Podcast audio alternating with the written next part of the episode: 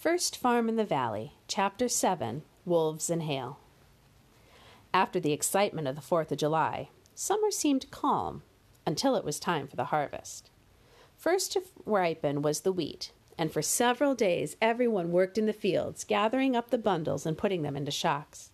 Mother and Mary and Pauline helped too, so Anna and Barney took turns watching Julian and Anton. Anna didn't like being out in the wheat field now that the stalks were all cut down. The stubble left on the field hurt her bare feet when she tried to walk on it. She preferred to stay at the edge, under the shade of one of the trees. No sooner was the wheat all neatly shocked than father said it was time to start on the oats. And the barley will be ready in a day or so, too. We'll have to hop to get it all done in time. Searson told me the threshing rig is coming to the valley next week.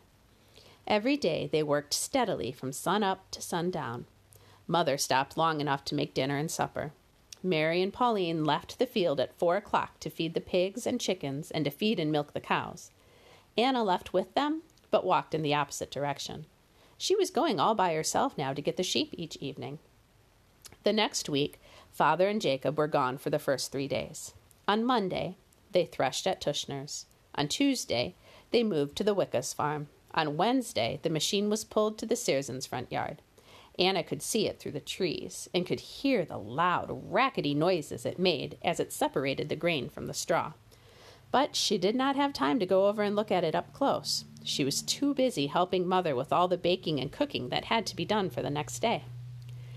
In the evening, the men moved the machine up to their farm. It took six horses to get it up the hill and into the yard next to the barn. The following morning, before the men started threshing, Anna rounded up the sheep and guided them to the path along the wheat field. She knew now which lambs to watch carefully, and always caught them and prodded them back into line before they wandered too far away. Where the paths crisscrossed, she met Johnny Olszewski, and together they steered the sheep to the pasture at the back of Jaszewski's farm. John Dorawa was just leaving as they arrived. Gotta hurry, he called. We're threshing with you today. Anna hurried home too. By the time she got back, the men were busy stuffing the bundles into the machine and catching the straw and the grain in sacks as it came out the chute. Straw was blowing out the other side, and a thick, chafy dust filled the air. Even though the noise hurt her ears and she could hardly breathe in the thick air, she couldn't stop herself from watching the movement of the men and the horses and the machine. Don't stand there gawping. Come help us, called Pauline. I'm coming, answered Anna. She was really glad to get away from the noise and the choking dust. She helped Pauline line up some long planks on sawhorses. That would be the table where the men would eat. Now help me make the benches, said Pauline. They went to the woodpile, selected three sturdy chunks of wood, and rolled them one by one next to the plank table. After they were properly spaced, one at each end and one in the middle, they put a plank over all three. This should do fine, said Pauline as she sat down on the makeshift bench. Bump, thump! The plank flew off, and Pauline landed on her bottom, sitting in the dirt. Anna wanted to ask if she was hurt, but all she could do was laugh. Just laugh. I'll make you try it next, said Pauline as she got up and dusted herself off. She looked closely at the chunks of wood, then took out the one from the end. This is the culprit. It's too short. They rolled it back and selected another that worked much better. Then they made a similar bench for the other side of the table. You sit on it this time, suggested Pauline. Anna first checked to see that the plank rested on all three chunks of wood. Then she sat down daintily at one end, where the plank extended a bit over the stump.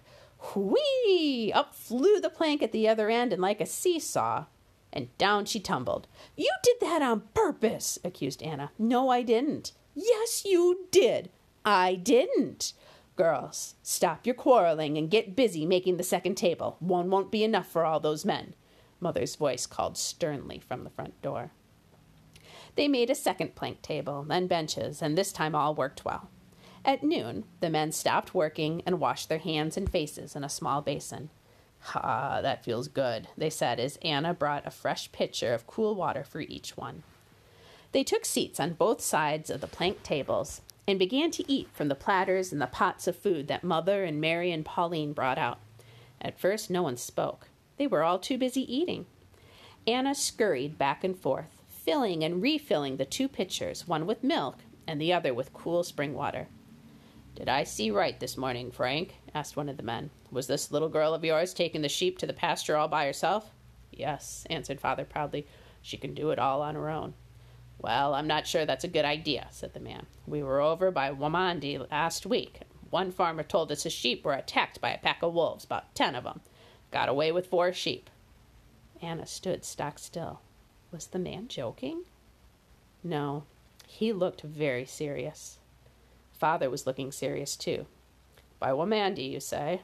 Yes, no more than ten miles from here as the crow flies. Who was hurting? Two of his children, a boy and a girl. Did they get hurt? Nah, the wolves didn't go for them. They only attacked the sheep. Father was silent a moment. Then he looked at the other table where Franziszek was eating.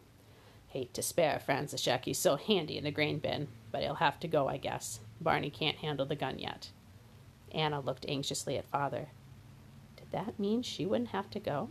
She didn't want to, now that she had heard about the wolves, but father looked at her and said firmly, You go along too, so you can do the chasing. No harm will come to you as long as you do what Franziszek says. For the rest of the afternoon, Anna tried not to think about the wolves, but the harder she tried, the more she found herself picturing packs of wolves running after her and the sheep. Maybe if I hide when it's time to go, Franziszek will leave without me, she thought.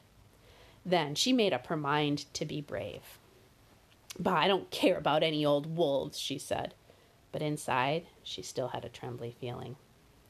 At mid afternoon, Mr. Olszewski brought one wagon load of grain bundles he had to thresh, and Mr. Dorawa and John drove up with two loads from their fields. We'd have waited until tomorrow and threshed at Jazuski's, but I don't like the smell of the wind, said Mr. Dorawa. I think we're due for a storm. You think so? asked father, looking questioningly at the northwest. The other men also stared in that direction. There was not a cloud to be seen in the sky. I think it'll hold off a few days yet, said one of them. But by four o'clock, there was a thin, dark line of clouds all along the edge of the northwestern sky. Father stared at it long and hard before he went into the house. When he came out, he was carrying his gun. Here, Frank, should you see a sign of wolves, fire a shot, take the sheep to the nearest farm fast as you can. But don't fire unless you have to, and hurry. I don't like the look of those clouds building up. Anna could see that Franziszek felt proud and grown up from the way he took the gun. He liked to be called Frank, like father. Franziszek is a name for babies, he always protested when mother called him that. Anna always thought of him as Franziszek, too. Somehow, she couldn't call him by any other name, even now, after father had called him Frank. The threshing was almost finished, so Mr. Dorawa hitched up his two wagons and prepared to leave. They were piled high with straw on top, and the straw lay in the sacks of grain. I'll drive one for you, said Mr. Jazuski. Then John can go directly for the sheep. Let's go, said Franziszek as he hurried to the path behind the barn. Anna and John could hardly keep up with him. Suddenly the wind picked up. The faster they walked, the harder the wind came blowing at them. At first it blew in their faces, but when they turned east down the path toward the Jazuskis' back pasture, it blew in their backs. Now Anna could hardly keep from tumbling over onto her face. She could see that Franziszek had trouble balancing the gun. The wind wanted to tear it out of his hands. It grew darker by the minute. By the time they reached the flock of sheep, the sun was entirely hidden behind the thick, deep blue clouds that tumbled and turned and churned like a giant kettle of boiling indigo dye with lumps of wool in it. The wind grew icy cold, and Anna shivered. Quickly, they separated the flock into two. Anna and Franziszek and Johnny Olszewski took their half, and John Dorawa and Paul Jazuski took the other. Anna, go right. Johnny, go left. Keep 'em close together, Franziszek yelled, but his voice was half swallowed by the wind. The frightened sheep did not want to stay on the path, but pushed towards a sheltered place under some trees. Fortunately, they stayed in a flock. Urgently, Anna, Franziszek, and Johnny pushed and shoved and poked the sheep to keep them moving in the right direction. Suddenly, a stroke of lightning pierced the black cloud and zinged downward like a fiery pitchfork flung at the earth. A tremendous crackle and booming followed as the thunder surrounded them with its echoes from the hills and ravines. The noise finally made the sheep pick up speed, but still it seemed to take forever before they reached the crossing pads.